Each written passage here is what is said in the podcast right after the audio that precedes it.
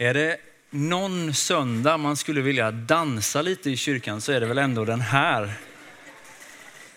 Det känns ju så roligt att vi äntligen kan få ses som vanligt. Vår yngsta son Henry, han älskar att dansa. Han har liksom movesen så här i kroppen. Och man kan liksom inte sätta på en låt utan att Henry dansar. Så när jag går och ska hämta honom på förskolan, då frågar pedagogerna mig, jaha, är det pappa han har fått de här movesen ifrån? Och då svarar jag att det är det sannerligen inte, för hans pappa han är lika stel som en 2004 ungefär och har inga moves i kroppen. Så ni ska inte, jag ska inte bedröva er med att dansa inför er den här söndagen, utan jag ska hålla mig till att predika. Men ni förstår känslan, vi ska ha kyrkfika idag. Det känns ju så härligt och så roligt och så kul att se er här. Vi är inne i ett litet tema eh, som jag kallar evangelium för vår tid. Det här är andra söndagen och grundtanken är densamma. Jag vill säga någonting om Bibelns goda nyheter kopplad till den tiden vi lever i just nu. Och idag så ska det handla lite om nåd. Visste du att fram till 1974 så kunde man gå och söka nåd hos kungen? Man kunde gå till kungs, hette det. Och jag som är liksom född på, på början av 90-talet, jag tycker ju det här låter ju som någonting som är från en förmodern tid ungefär. Gå till kungs och få nåd av kungen. Jo, men det kunde man fram till 1974. Min lilla enkla liksom, samtidsreflektion som jag tänker att du ska få ta med dig, det är ju att det här begreppet nåd är något vi inte talar sådär jättemycket om eller hör så jättemycket om utanför kyrkan. I kyrkan talar vi ofta om nåd, men jag tycker att det är sällan man hör på nyheterna eller i någon partiledardebatt till exempel att man pratar om nåd. Det är ju mycket oftare domar, straff, påföljder. Jag tror inte att det är ett enda politiskt parti som inför valet kommer gå i val på att de ska visa nåd. Det tror, tror inte jag i alla fall. Och det här ligger ju nedlagt i oss, tänker jag. Det är djupt mänskligt att vi vill att de som gör ont emot oss faktiskt ska få sitt straff. Men det är det som gör att det är lite märkligt, att det, i tanken och teorin, då har ju de flesta av oss ett problem med att Gud skulle döma. Men i praktiken och liksom politiken, där har vi ju ett problem med nåd. Den, det, den kritiken man ofta hör mot de som bestämmer det är ju att de borde ta hårdare tag, ge längre straff. Nåd är något som verkligen kan provocera. Det vill jag att du ska ta med dig in i den här predikan. För nu ska vi läsa om en profet i gamla testamentet som också liksom provocerades av Guds nåd. Vi ska ta oss in i Jona bok. Och för dig nu som har missat lite söndagsskoleundervisning kommer till en början här få en ordentlig genomgång av Jonas bok och sen så ska vi läsa några texter ifrån det sista kapitlet. Jona han är ju en, en udda profet i gamla testamentet. De flesta andra profeterna i gamla testamentet, där har vi deras budskap och så har vi liksom lite fragment ifrån deras liv. Jona däremot har vi ganska lite av vad det är han säger och väldigt mycket en berättelse om hela liksom, hans gärning, en berättelse om hans liv. Det är det vi har i Jona bok. Jona han får ett uppdrag ifrån Gud att han ska åka till en stad som heter Nineve som ligger 80 mil österut ifrån Jerusalem, någonstans i dagens Irak och det är ju huvudstaden i stormakten, hos stormakten assyrierna. När Jona får den här kallelsen att åka dit, då gör han ju ungefär tvärtom. Han vänder 180 grader ungefär och så åker han åt motsatta håll. Han åker till en hamnstad betalar för en biljett och så, så åker han mot en stad som kallades för Tarsis. Som låg någonstans i, i dagens Spanien. Han vänder helt, ha, helt om och så ger han sig ut över Medelhavet. I torsdags så hade vi bön här i kyrkan och efter bönesamlingen så gick vi ner en, eh, till församlingsvåningen här och så skulle vi fika lite tillsammans. Och då sa, så sa Sören som håller i våra bönesamlingar nu på torsdagarna, han vände sig om till eh, en härlig äldre man i vår församling som heter Bert Kristiansson. Se att du sitter där också, det är väldigt trevligt. Och så bad Sören eh, att eh, Bert skulle berätta lite om sitt liv. Och jag höll nästan på att bli lite full i skratt. Ni som känner Bert vet ju att Bert har mycket att berätta om sitt liv. Finns det något som Bert inte har gjort? Han är ju fiskesonen från Göteborg som har seglat över alla haven. Han har liksom umgåtts med kungligheter, varit hotad med pistol, haft ett liksom diplomatpass, när jag hör de där berättelserna så tänker jag, om hälften är sant, så lever jag ett ganska tråkigt liv. Men det finns en grej som Bert inte har gjort. Han har aldrig varit inuti en fisk. Och det är det som Jona är känd för. Att han blir svald av en fisk. Och det skulle jag säga är lite otydligt egentligen. För Jona bok handlar inte om en fisk, även om det är det du och jag ofta tänker på. Fisken upptar två stycken verser i hela boken. Och det är fyra kapitel i den här boken. Så nu ska du få en liten, liten snabb överblick här på de här fyra olika kapitlen innan vi hoppar in i texten. Och det är viktigt för att du ska hålla reda på de olika parallellerna som finns i den här boken. Kapitel 1 är vi nu. Nu är Jona på båten på väg till Tarsis. Han är fåordig. Besättningen får liksom dra ur orden ur honom och det är liksom inte förrän de har kastat lott och lotten faller på honom som han säger någonting. Och då bekänner han och han ger förslaget att de ska kasta honom över bord. Det gör de här besättningsmännen lite motvilligt och då stillas stormen. Och här kommer det viktiga. Besättningsmännen omvänder sig. Det står att när stormen stillar så fruktar de Gud, de ger löften och de offrar. Det finns en parallell därifrån till kapitel 3. Nu är liksom Jona i Nineve han har hållit en predikan som sannoliken är fåordig. Ungefär om några dagar ska Nineve förstöras. Punkt. Kan ni tänka er? Det är en kort predikan han går och håller. Men hela staden omvänder sig. Det står att de klär sig i, i säcktyg. De ropar till Herren, de utlyser en fasta. Till och med kungen i Nineve sätter sig i gruset och klär sig i säckkläder. De omvänder sig. Nu går vi tillbaka lite i historien. I kapitel 2, där är, ni, där är Jona inuti fisken. Och där ber Jona en bön. Vi kommer inte läsa den, men du kan gå hem och läsa den. Den finns i Jona kapitel 2. Den här bönen, det är en väldigt vacker bön. Det är en väldigt psalmlik prästerlig bön. Uppfyller alla krav om man skulle kunna säga en, en vacker bön. Men den är ganska självcentrerad. Och det finns inga tecken på att Jona har någon ånger över att han var olydig. Eller att han omvänder sig på något sätt. Nu hoppar vi fram till kapitel 4. Nu är Jona i Nineve.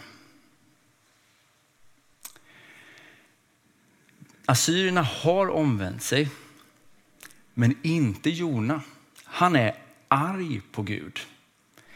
Han befinner sig på den plats som är liksom den värsta tänkbara för en hebré. Det här var ju deras värsta fiender. Och assyrierna var kända för sina grymheter. Det var de som uppfann eh, korsfästelsen, det var, det var inte romarna, det var assyrierna som uppfann den. De var kända för sin tortyr och sina grymheter. Han är på den värsta platsen. Han är som i magen på en fisk. I magen, i mitten, i mittpunkten av assyriernas våld. Men han har ingen ånger här heller. Han är arg på Gud och här berättar han varför han var olydig från början. Och det är det vi ska läsa nu. Så här står det i Jona kapitel 3, vers 10 och så fem verser framme, framåt. När Gud såg vad de gjorde, att de upphörde med sin ondska, assyrierna alltså, avstod han från det onda han hotat dem med. Han lät det inte ske. Då blev Jona mycket missnöjd. I vredesmod bad han till Herren. Herre, var det inte det jag trodde redan från början där hemma?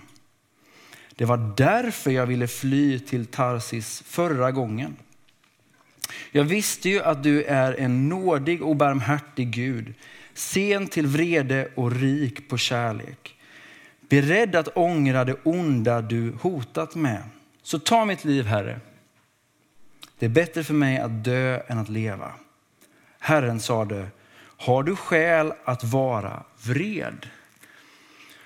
Anledningen till att Jona från början var olydig hade inte att göra med att han var rädd för assyrierna, i alla fall inte enligt han själv. Utan det hade att göra med att han visste att Gud var kärleksfull, nådefull, sen till vrede och att han säkert skulle ångra sitt onda om assyrierna omvände sig. Det var alltså inte att han var rädd för assyrierna, utan han visste ju att Gud var nådefull och han ville inte att Gud skulle visa nåd emot assyrierna. Han hade ett problem med Guds nåd.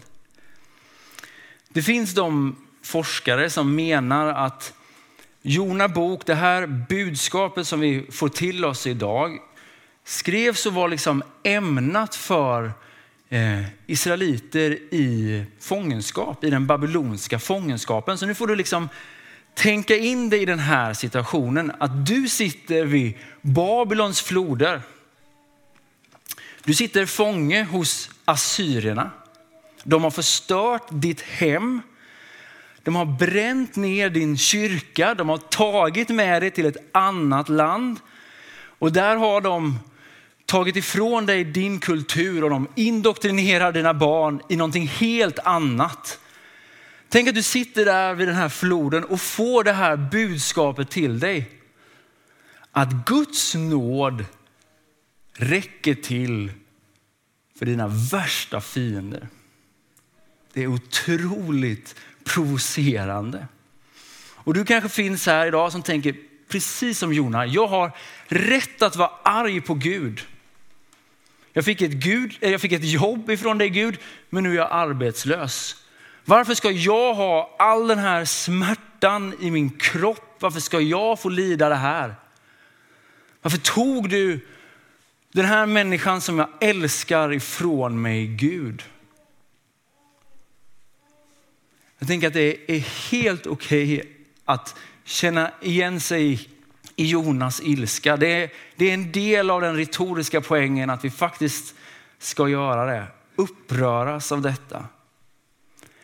Men poängen i Jona bok, det är att vi faktiskt ska uppröras av den här kärleken, av den här nåden till den graden att det faktiskt leder till omvändelse i våra liv. Det är alltså inte Jona vi ska ta efter. Det är inte hans halvhjärtade engagemang. Det är inte hans ilska emot Gud som du och jag ska ta efter. Utan förebilderna i Jona bok, det är ju besättningsmännen på båten. Det är folket i Nineve. Det är de som helhjärtat vänder sig emot Gud. Kanske du har hört någon säga någon gång att det spelar väl ingen roll vad jag gör. Det spelar väl ingen, ingen roll vad, vad för fel eller misstag jag gör i livet, det är ju ändå bara nåd. Spelar ingen roll liksom vilka fel och det dåliga i mitt liv. Det spelar ingen roll för Gud kommer ju ändå att förlåta mig. Har ni hört, hört liksom de tankegångarna någon gång? Vadå, det är väl ändå bara nåd? Har ni hört det?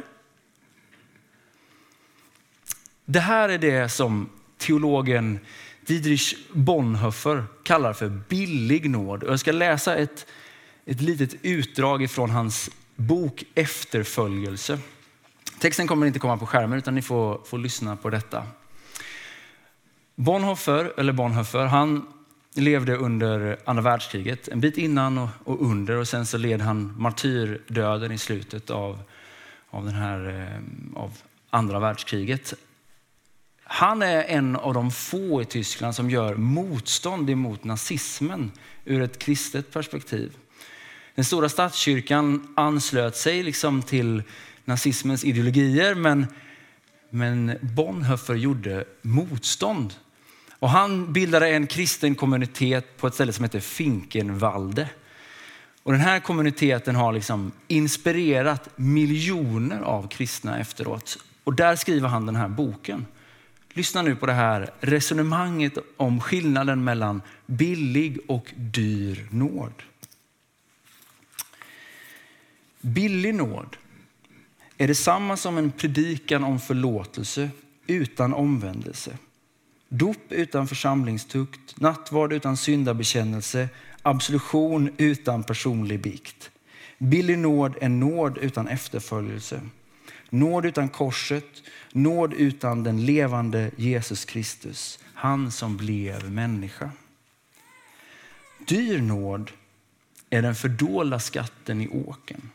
Den människa som finner den går med glädje och säljer allt vad hon äger för skattens skull. Det är den dyrbara pärlan som köpmannen byter till sig mot alla sina dyrbarheter. Kristi konungsliga välde som får människor att riva ut det öga som är dem till förförelse. Den är Jesu Kristi eget rop som får lärjungarna att lämna sitt nät och följa honom. Dyr nåd är det evangelium som alltid måste sökas på nytt.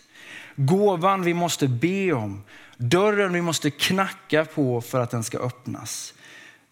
Den är dyr därför att den kallar till efterföljelse. Den är nåd därför att det är Jesus Kristus som kallar oss att följa. Den är dyr därför att den kostar en människa livet. Och den är nåd därför att det är först genom detta skänker den en människa livet. Den är dyr för att den fördömer synden och den är nåd därför att den rättfärdiggör syndaren. Framför allt är den dyr därför att den har kostat Gud något. Därför att den har kostat hans sons liv.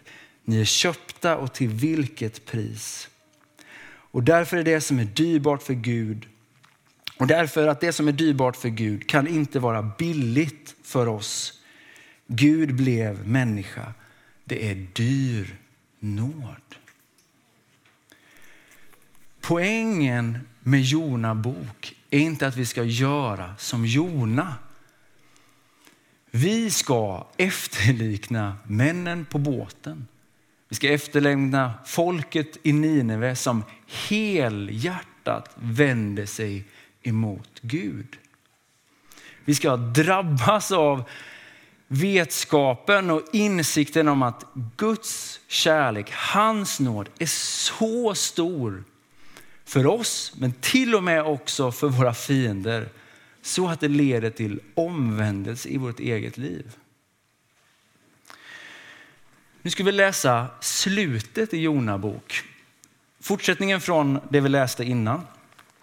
För här lär Gud Jona en läxa kan man säga. Eller han får en lektion i form av ett träd.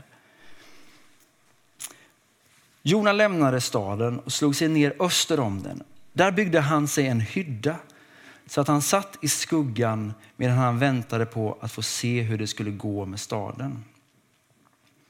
Herren lät nu ett kurbitsträd växa upp över Jona, skulle skugga hans huvud och befria honom från hans missnöje. Jona blev mycket glad över kurbitsen, men i gryningen nästa dag lät Gud en mask angripa trädet och det vissnade ner. Och i soluppgången lät Gud en gläd, glödhet östanvind blåsa. Solen brände Jonas huvud. Han var nära att svimma och önskade sig döden, inte första gången. Det är bättre för mig att dö än att leva, sade han.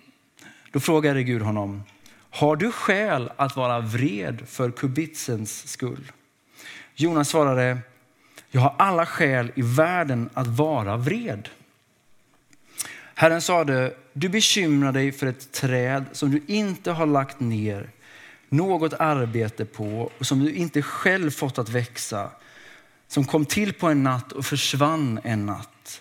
Skulle då inte jag bekymra mig om Nineve, den stora staden där det bor över 120 000 människor som inte ens kan skilja på höger och vänster och dessutom många djur. Så slutar Jona bok. Och jag tänker att du ska ta med dig tre saker ifrån den här lektionen med trädet. Bibeln är ju, kom ju till i en, en medelhavskultur där det är varmt, där man har siesta mitt på dagen för att solen är alldeles för stark. Och därför är det kanske inte så konstigt att i Bibeln så är skuggan en bild på Guds nåd. Det vill säga Gud låter ett träd växa upp över Jona.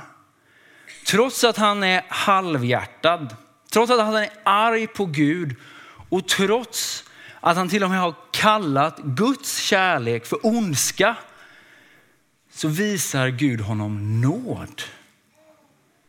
Det står i, i psalm 36, så står det, din nåd är dyrbar, och Herre. I dina vingars skugga finner människor tillflykt. Skuggan är en bild av Guds nåd. Den skyddar dig ifrån en massa andra olika saker. Och den döljer också en del av dina misstag. Det är nåd. Skugga är nåd. Det andra som jag vill att du tar med dig från den här eh, lektionen om trädet, det är att allt i våra liv är en gåva ifrån Gud. Allting är ytterst sett nåd. Alltså det är Gud som planterar och ger växten, som sätter detta skyddet över våra liv. Det, det Gud vill säga här är ju till Jona, ja allt det som är gott i ditt liv, till och med förbundet med Israel, ja, men det är nåd. Allt det som är gott som har liksom satts upp som ett skydd i ditt liv, det är nåd ifrån Gud. Och det tredje. Ja, vad var det tredje? Får jag kolla på min fusklapp här.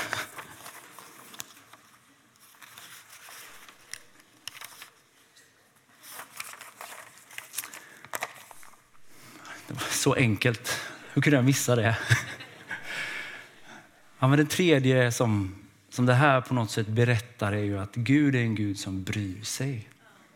Han verkar sätta huvudet i djupa veck när han ser på ditt liv när han ser det som inte fungerar, när han ser relationer som trasslar, så bryr han sig. Han bryr sig till den grad att han bryr sig om dina fiender. Och det kan vara provocerande för dig och mig.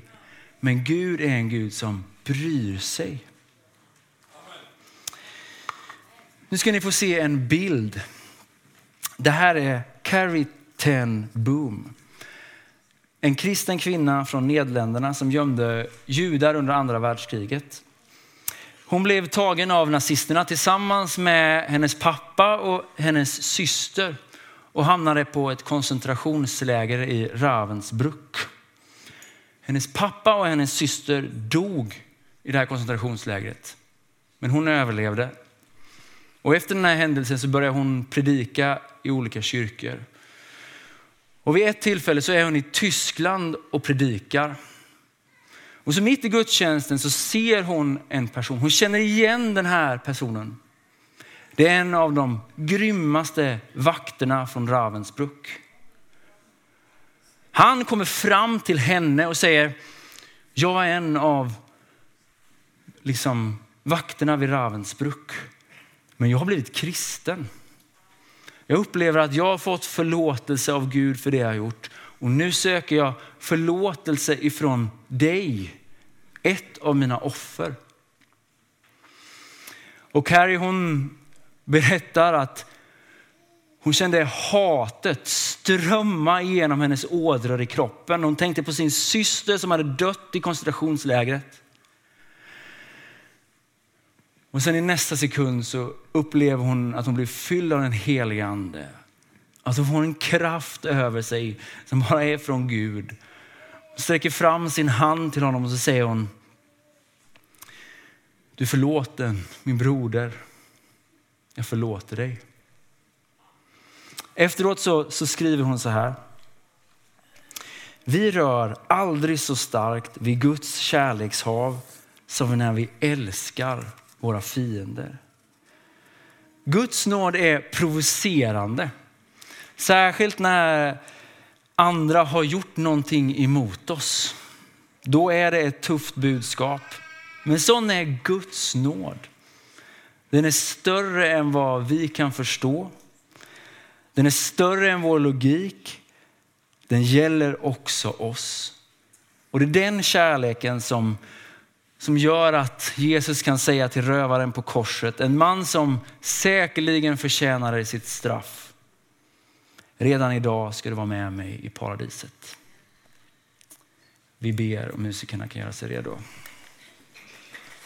Herre, jag ber att vi skulle få drabbas av, av din stora kärlek, av din stora nåd, Herre. Tack för allt det goda som finns i våra liv, Herre. Jag tackar dig för den skugga du har satt upp över oss, Herre.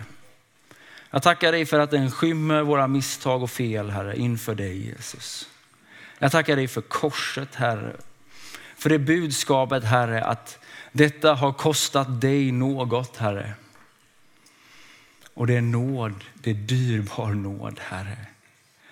Att den kärlek som du har för den här världen, Herre, den är så stor att den sträcker oss till våra värsta fiender, Herre. Att den gör att du kan säga till rövaren på korset, Herre, redan idag ska du vara med mig i paradiset. Amen.